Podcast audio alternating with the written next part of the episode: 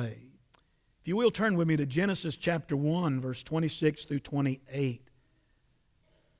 Everything that I say this morning, everything that I have said up to this point, has been biblical or historically accurate. Everything I will say, Lord willing, from this point on will be biblically and historically accurate and credible, and the sources can be checked if you would like. But everything that I say from this point on will be refuted by NPR Radio and Planned Parenthood. They will deny everything that I am about to say.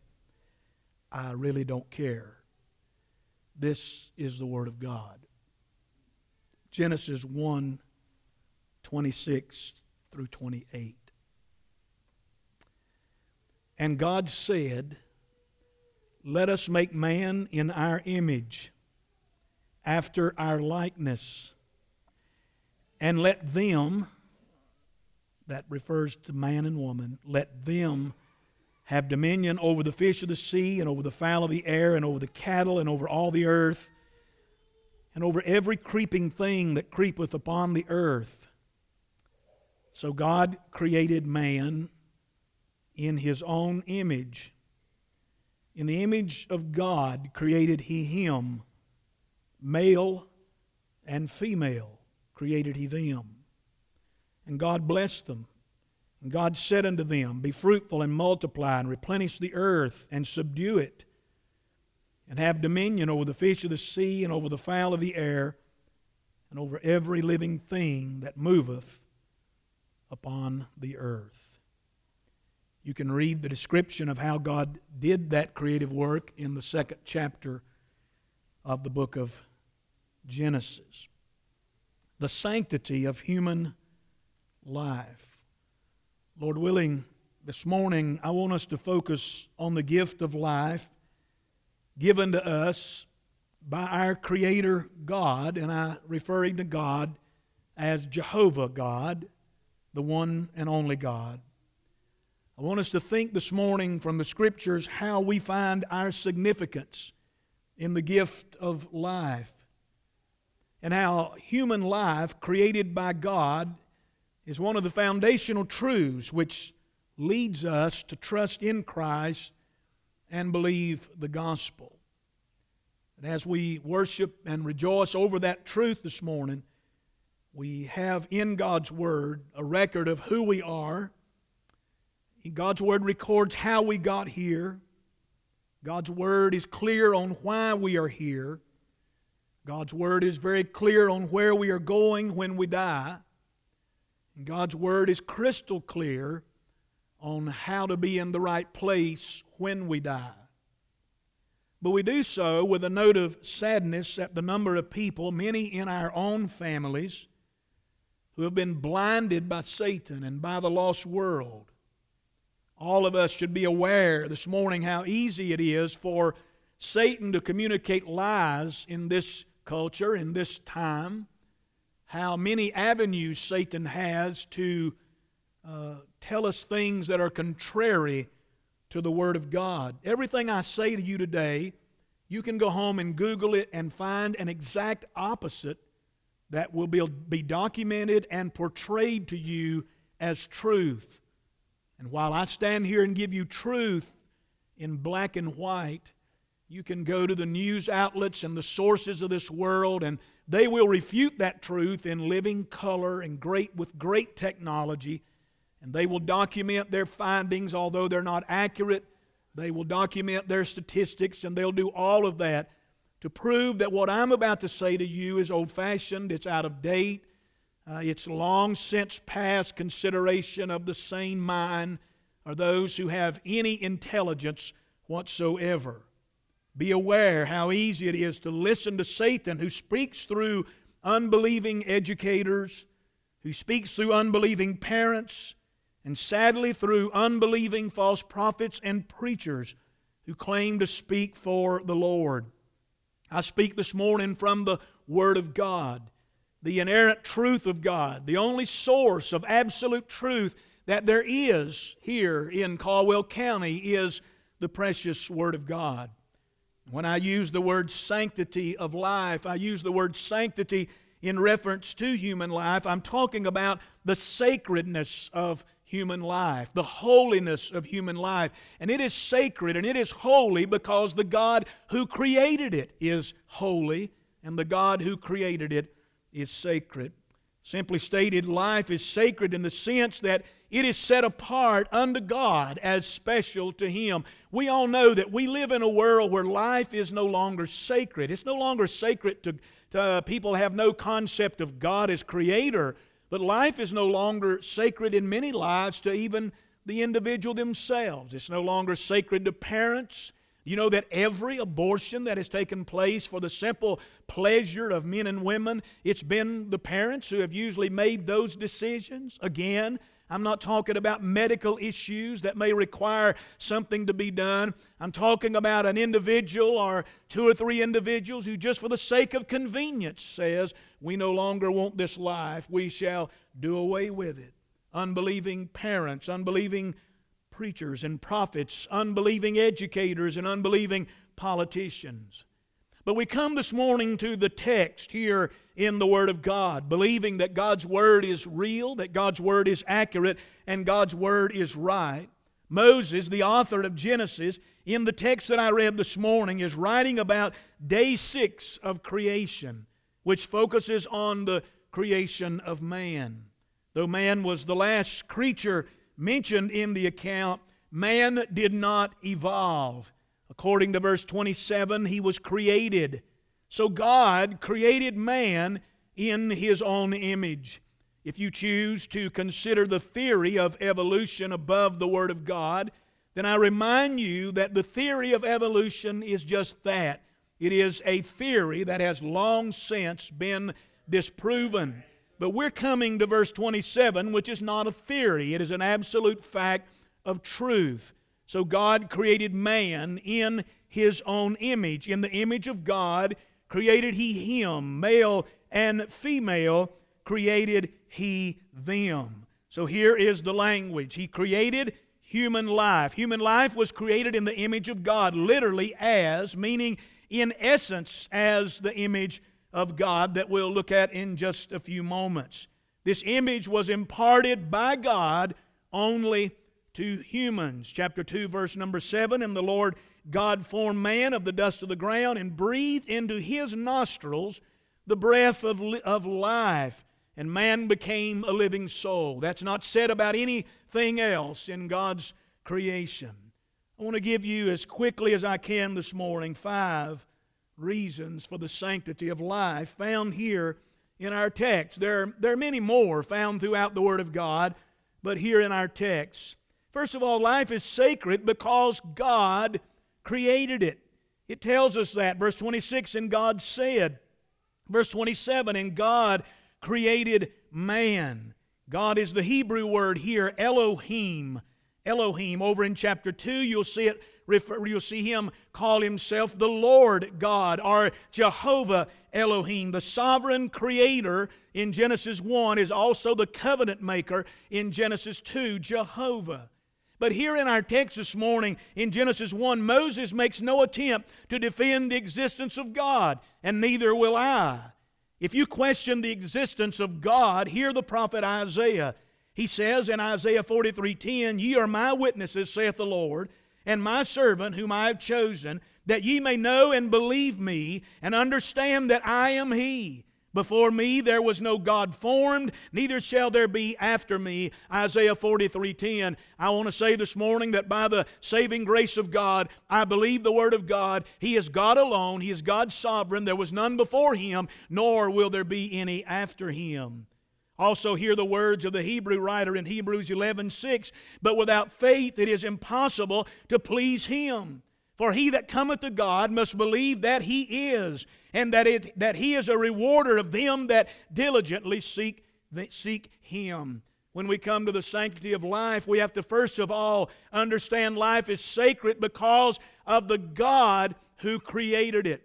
Our sovereign God, our holy God, our perfect God, omniscient, omnipresent God, all knowing, all seeing, all powerful God created us from the dust of the ground and breathed into man the very breath of life.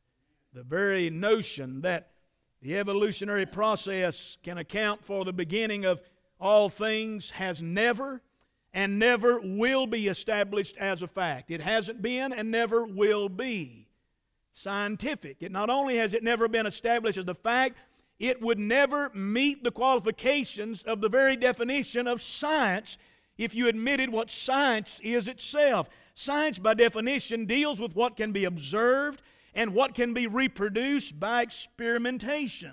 The origin of life can neither be observed nor can it be reproduced in any laboratory. By definition, then, science can never give us knowledge about where we came from or how we got here. We do not need science to do that because we have the precious Word of God.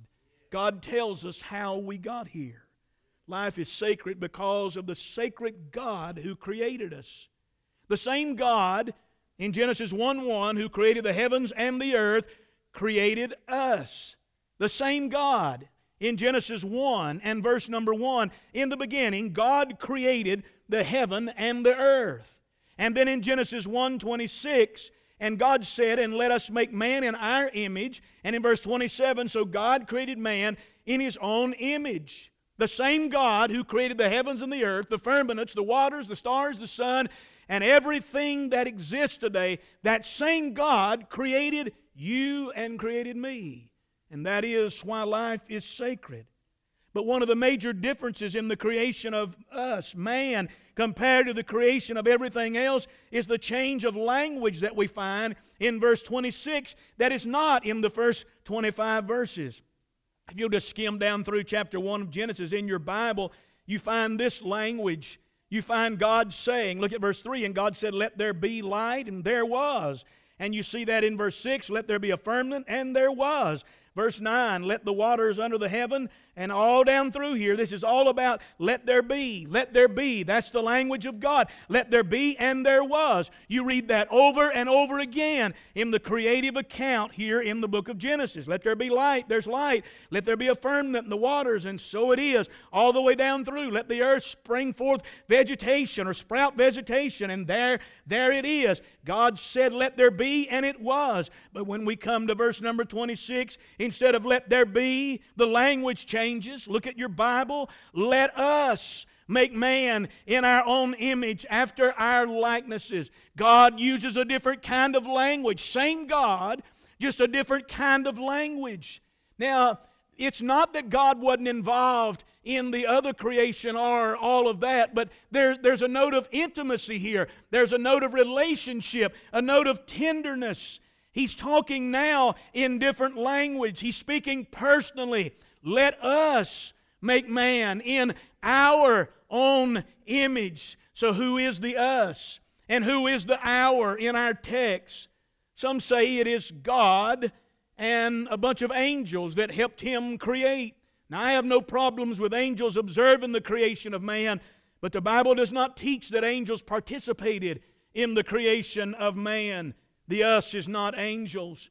In our current age of conspiracy theories, there's always been those, but in our current age, when those are more popular than truth, there are those who say, and I read this last week, that us could be space travelers or alien creatures who got together with God and created us.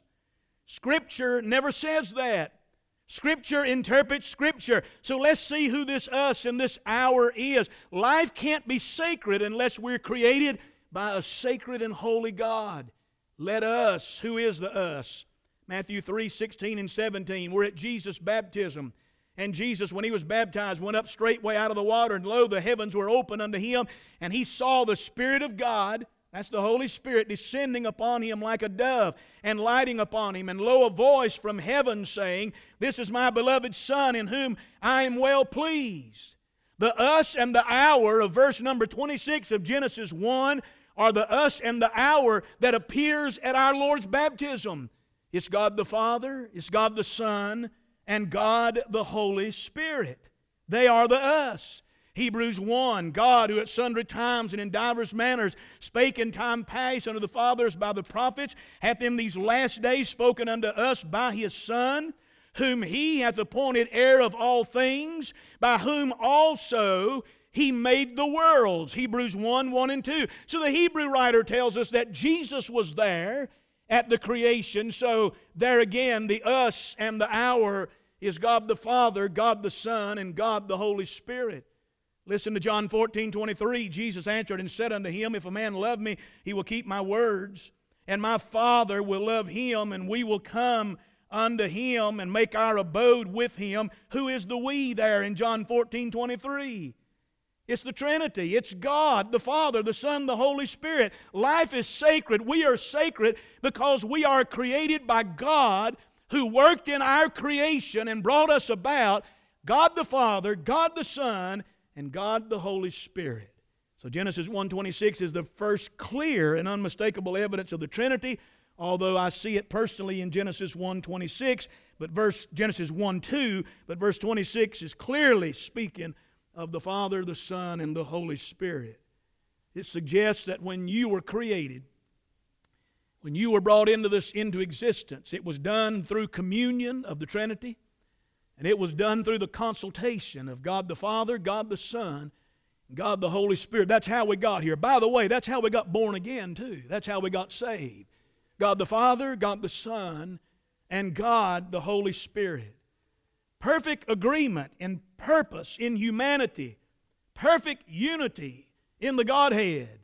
Created us. Life is sacred because of the God who created us. The point here is when God said, Let us make man, He's using the language of a personal relationship, different from that of all other creation. It was in demand, Genesis 2 7 that I read earlier, it was in demand that God breathed the very breath of life, the very breath of life. Secondly, life is not only sacred because God created us, life is sacred because we are created in God's image.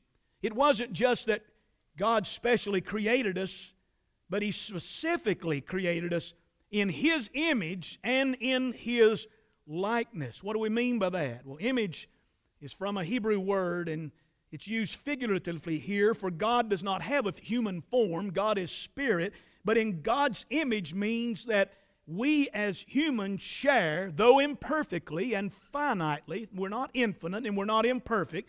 We share in nature, we share in the communicable attributes of God, we share in life, we share in personality, truth, wisdom, love, holiness. We have the capacity to have fellowship with Him that none of, none of the other the creation has.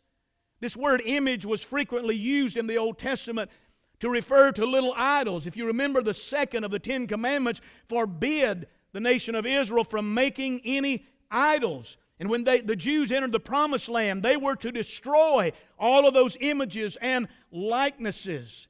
But here's the fascinating thing the very God who forbid us to make any image or any likeness that we might worship, in some mysterious and glorious way, He made us in His image and after His likeness. Now, let me quickly say, I'm not saying that you are a little God. I'm not preaching Kenneth Copeland and Word of Faith theology. I'm not saying you are a little God. No, the word likeness there is speaking of what we might call similarity, our, our inner being, our inner selves. We are given and created to have certain capacities that relate to Almighty God the ability to think, the ability to reason, to feel emotions, to build relationships, to plan for the, pu- the future, remember the past, to observe and understand how things work in this world. That is all a part of us being created in the image of God. He made us in His image and His likeness. He made us to have living relationships, particularly with Him. And this is what makes us different from all the rest of creation. We have, can have a relationship with Him. Now, of course, sin marred all of this, but thank God Christ restored it through His saving grace. We, life is sacred because of the God who created it. Life is sacred because we are created in His image and in His likeness. And there's much more that could be said about that, but look at verse 27. Thirdly, life is sacred because of its complementary creative nature. So God created man in his own image. In the image of God created he him. And then he tells us how he made man. Male and female created he them. God created man, and he created him male. And then you know the story in Genesis 2 where God took from Adam's side and created the female. Creation, the sanctity of life, is based on two genders, male and female, which equally share the image and likeness of God. Now, Jesus, I don't know if you believe this or not. I don't know if you believe Genesis 1, 26, 27, and 28, but I want to tell you Jesus believed it because he quoted it in Matthew 19, 3 through 6. So if you believe what I've read to you this morning, before you and I ever believed it, Jesus believed it and quoted it in his sermon on marriage and divorce in Matthew 19.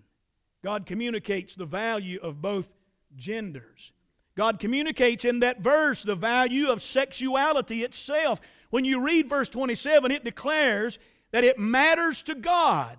If you're a male, that matters to God. If you're a female, that matters to God. Therefore, life is sacred. It is set apart for God, and it is holy. If you're created a male, you have been created a male to be set apart for God. If you're a female, you've been created a female to be set apart for the glory of God. It's a good thing to be a male. It's a good thing to be a female. God created both. The Bible said in Genesis 1:31 and God saw everything that he had made and behold it was very good. Whatever God chose for you to be at the moment of your conception, or actually, as we read in Jeremiah, before you were ever conceived, before the foundation of the world, whether God chose for you to be male or female, the Bible said it is good. You see, you nor I make the choice concerning our gender.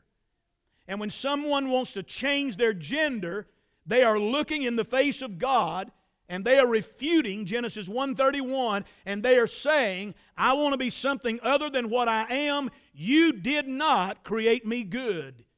And that is a lie. There is an attack on gender, as all of us know in our culture. And I think it comes from the sanctity of, life, of human life not being appreciated. You listen, you can't legalize the murder of innocent babies inside a place that's supposed to be the most protective place in the world, a mother's womb. You can't legalize that and do that millions and millions of times and it not have an effect on the psyche of how people think about their sexuality and about everything else in life. You can't do it. And that's what we're seeing today. Preacher, why aren't people thinking right? Why are chil- why does a young boy want to be a young girl? Why does a young girl want to be a young boy? It has warped our psyche. You cannot continually kill and kill and murder and murder without it having, a, having an effect upon the society that permits that. And God help, even in our country, promotes that. You can't do it. There's military men in here today who will tell you on their best day when they saw combat and when they saw life and death, and maybe even when they had to take death, they'll tell you that lives with you the rest of your life, and that goes with you. The nightmares, the thoughts, maybe a pop of lightning somewhere, and a veteran is in a store and he tries to get underneath a counter somewhere because his mind goes back to a battlefield. Then you tell me that as a nation we can we can murder all these millions of babies and it not have an effect on the psyche of our nation? It does. Life is sacred because God created it. Life is sacred because we were created in the image of God. He made us male and female. When someone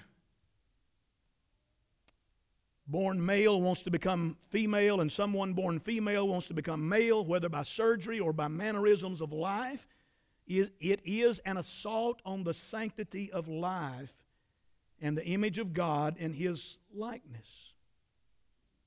All these false religions, human governments, and humanistic philosophies that elevate man and degrade God, all of them are spewing Satan's hatred of the sanctity of life and the fact that God made us male and female. If you're confused about that, go to the Register of Deeds, and ask the clerk of court, whichever one handles those now, and ask for your birth certificate, and it will have on there whether you were a little boy baby or a little girl baby. It will have that on there.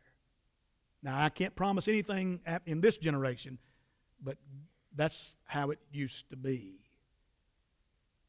Life is sacred because God created it. Life is sacred because we were created in His image. Life is sacred because of its complementary creative nature.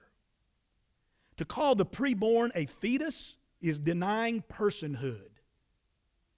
To believe in reincarnation is denial of personhood and the sanctity of life. To believe in total annihilation after you die is to deny the sanctity of life. To desire to change your gender or sexuality is to deny the sacredness of life. All of this is sin, and thank God it can be repented of, and God can forgive. And frankly, I believe that was going on in biblical times. I believe it was very prevalent in the church at Corinth because sin is sin, it always has been. But life is sacred because of its complementary creative nature. God made male and God made female. Fourthly, life is sacred because God created humans to be over all other earthly things. It says in verse 28, and God blessed them, that's talking about male and female, and God said unto them, male and female, you're to be fruitful and multiply, and replenish the earth, and subdue it, and have dominion, and tells of the fish and the fowl, and every living thing that moveth upon the earth.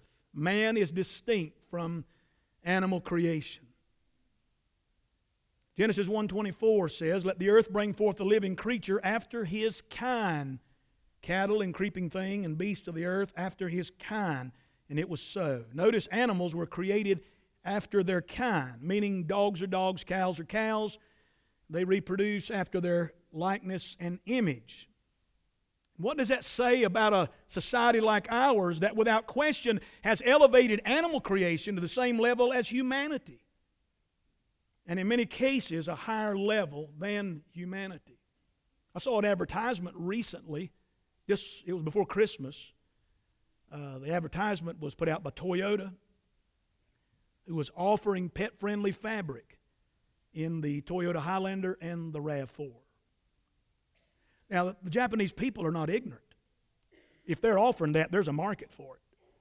They're not going to lose money. Really? Did any of you, when you bought your car, ever have a baby throw up protection on it? I, I never found any of that on ours. Thank God for the rainbow vacuum cleaner. I guess that's about all I remember. I stated earlier that man is created in the image of God. Humans do, in fact, we have many biological features that are similar to animals and some more than others. But that's only natural because we share the same environment. We breathe similar in certain cases. Our internal organs are similar to that of the animals in some cases. Even our skeletal structure is similar in some cases. Animals are conscious like we are, but they are not self conscious. They are not morally aware or able to have a truly personal relationship. Can't be done. Man is not another animal. Man is not a higher animal.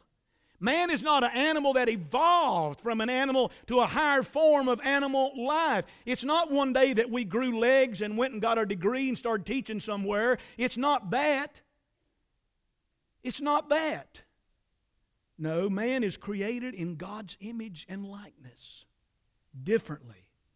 In 1975, Australian philosopher Peter Singer published a work called Animal Liberation. In it, he argued that the interests of animals should be given the same consideration as the interests of humans. This principle that all animals are equal has since become a cornerstone of the animal rights movement and is now becoming acceptable thinking even among professing Christians. Such thinking is an assault on the sanctity of life. And personally, I think it's assault on animals. Because we're doing things in sin that animals have never dreamed about doing. According to verse 26, man, woman, and all humanity, as stated in the word them, are to have dominion over the fish of the sea, the fowl of the air, cattle, earth, every creeping thing that creepeth upon the earth. Man, created by God, is God's representative in ruling over creation. Why are we why did Why do we have that privilege? Because God gave it to us. He gave it to us. He put us in that position. We're not to use our power to abuse it. We're not to use our power to destroy it. We should help and serve. We're not here to hurt or destroy anything that God created. God put us in that position. And therefore, life is sacred. Life is sacred. Fifth, number five, life is sacred because God created us to propagate, reproduce life. Verse 28. If you look back at all of God's creative acts, you'll find throughout the plant life and the animal kingdom life that life reproduces itself. But with man and woman, with humanity, this takes on a special, sacred meaning. One tree can produce another tree, and I'm not going to go into all the details, but that seed can be carried from one place to the other and reprodu- reproduction take place in some very unsavory ways. But when it comes to the reproducing of life, it's sacred. Life is sacred. When man and woman were created, they were created to be fruitful and multiply and replenish the earth. Remember, of all God created, only man is created in the image of God, and the very essence of that image is the ability to have relationship, a meaningful relationship, and in the case of reproduction, an essential and imminent relationship that glorifies the great name of God. Why all the adultery? Why all the fornication? Why all the premarital sex? Because Satan is assaulting the very reproductive gift of God. Life is sacred. If you go to Planned Parenthood, all one word, .org, and I do not recommend you do that unless you need to to verify what I am telling you, because that may have an influence on you. But if you go to their website, the first thing you find on their home page is the words up in the left corner, need an abortion? Question mark. Second words are, we're here to help. Now think about their website name. Planned Parenthood. Think about that. And the first thing on their homepage is how to kill the baby and where to get help to kill it. Now, I'm not, I'm not the smartest cookie in the jar, but let, let's use a little common sense here for a moment. I'm needing help in parenting, and the first thing Planned Parenthood offers me is how to murder my baby. I Googled, I need help with my electric bill, and I got a hundred to some pages of how to direct me to apply for funds to help pay my electric bill. That makes sense, don't it? I also helped or Googled, I need help with my taxes. And I got offers from H&R Block. I got offers to buy computer tax programs, and the names of dozens of CPAs popped up. That makes sense. But when you Google about parenthood, the first thing you get is how to kill your baby. Planned Parenthood is rooted way back in 1939 a woman named Margaret, Margaret Sanger. Planned Parenthood is rooted in her. And I'm not going to go in detail here because it involves races, but her project was to take one particular race and keep them from reproducing down south here in America. You can Google it. Do not read anything from NPR because they refute historical fact. But the historical fact is all over, it's available. Hear the word of the Lord, Psalm 127. Not Margaret Sanger, not Planned Parenthood, not the educators, not all of the people that have arrived. Let's hear the word of the Lord. Lo, children are an heritage of the Lord, and the fruit of the womb is his reward. As arrows are in the hand of a mighty man, so are children of the youth. Happy is the man that hath his quiver full of them, that shall not be ashamed, but they shall speak with the enemies, in the gate. Psalm 127, 3 through 5. Do you hear what the psalmist is saying here? When a man takes his responsibility and he has a home and he and his wife understand they are created in the image of God and their relationship is sacred and holy and they come together in the sexual relationship and children are the product of that relationship and the fruit of that relationship, that man is strong. Those children are like arrows in the hands of a mighty man who's out to hunt. And that man is happy and that man is full of joy and he is not ashamed and he's able to stand against any enemy that there is that comes up against his gate. Is there anything any more contradictory going on in society right here than that? And it's because life is no longer viewed as sacred. The marriage relationship is established as the first and most intimate of all relationships between humans.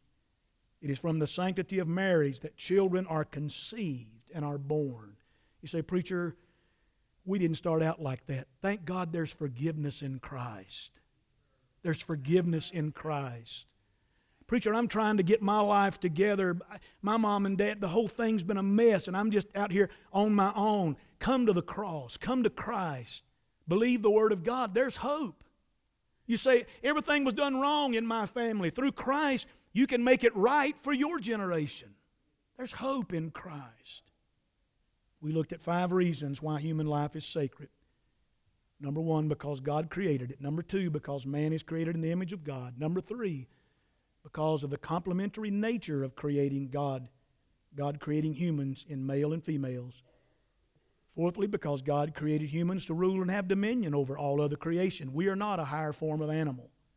And fifthly, because God created humans to reproduce other humans through the sanctity of marriage. How do we apply this truth? Well, there's many ways, but I, I just want to say this before I close. We need to respect every human being you meet. Because I don't care how depraved they are, I don't care how messed up they are, I don't care what part of their body is bored with a hole, I don't care what part of their of, of, their, of their appearance looks totally satanic. They were created in the image of God. And Christ died that sinners be redeemed. So honor this sacredness in every human being you meet. There are no insignificant people in the world. Unlike Margaret Sanger, who founded Planned Parenthood that was previously called another name that I can't even say in public today for fear of misrepresentation. Although she believed that if you limited the, the spread of a certain race, you could cure poverty, and let's do that by not letting them conceive. Although that so ludicrous was that. Every person in this world is significant. How do we show them their worth and significance? Thank God by sharing the gospel of Jesus Christ with them, by telling them about a Savior who, although, listen, all of this was in Genesis 1 and 2. You know the rest of the story. Along comes Adam in Genesis 3 and messes all this up. And that's why we're in the world, the shape we're in today. But thank God Christ came. God's perfect one, God's perfect Son came to bring salvation. Preacher, what else do I need to do? Pray for the end of abortion. Pray for the end of it. Pray for the end of euthanasia. That's the killing off of older people. Which, as our financial struggles become more in this country, that's going to have to become an option. No need to spend money on a 95 year old man who can't see and walk. Can you think they would think that? You say, I don't see anybody could think that. If you, if you can kill a baby in a womb, you can do anything. Pray for an end to same sex unions. Pray for homosexuals and lesbians to come to Christ and be saved. Pray for Christians, even those sitting in our churches, to forsake the sin of fornication, adultery, and premarital sex. Pray that our young people avoid lust and fleshly living. And remember this abortion and all other sins will not be a part of the new heavens and the new earth. And remember, there will be no Planned Parenthood in the city of God, neither will those who promoted it or supported it be there. Sin will be abolished one day soon. Until then, I close with the words of Paul to the young preacher Timothy in 1 Timothy 2 I exhort, therefore, that first of all, supplications, prayers, intercessions, and giving of thanks be made for all men, for kings, and for all that are in authority, that we may lead a quiet and peaceable life in all godliness and honesty. For this is good and acceptable in the sight of God our Savior, who will have all men to be saved and to come unto the knowledge of the truth. That's how we should be praying. Matters not who you are, where you are, what your record and past is. Thank God there's forgiveness in Christ. There's hope in Christ. Only in Him do we know and appreciate the sanctity of human life. What will most people do with this today? I've got a feeling most folks will go home and eat lunch and watch football and probably never think a second thought about it. That's probably what will happen. But something more than that must happen. Dads, moms, no one else is going to teach your children the sanctity of life except you. That's where it's got to start. That's where it's got to start. And then it should be reaffirmed here, and it should be reaffirmed everywhere else, but it's not going to go much further than here. From home to here, and that's about all you're going to get. So it's even that much more serious. I'm of the belief, as I interpret Scripture, that over in heaven this morning is a remnant called God's little martyrs who was offered on the altar of sacrifice for the sake of the convenience of people who didn't want them around. And I have a God who's wise enough, sovereign enough, and loving enough to take care of all that. And thank God He has. Father, I want to thank you this morning for the very life that I enjoy. Lord, although I came in marred by sin, guilty of sin, inherited from my father Adam and his fall, you sent your Son Lord, you sent your only begotten Son to recreate, to forgive, to make brand new what sin had messed up. I pray today you'd help West Lenoir Baptist Church and all of us here this morning who are listening to worship you and adore you for being our Creator, for creating us in your image and your likeness, for making us different from the animal world, for making us special for breathing into our nostrils the very breath of life.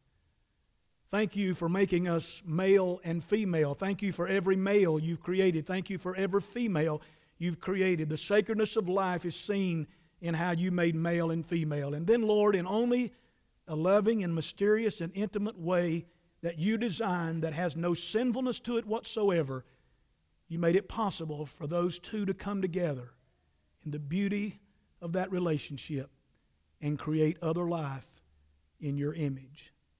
Although all of us are messed up and all of us have sinned, thank God you sent your Son in human flesh to redeem us and to save us. I pray for those who may have went down this awful road of ending life for their child. Help them to know there's forgiveness in Christ.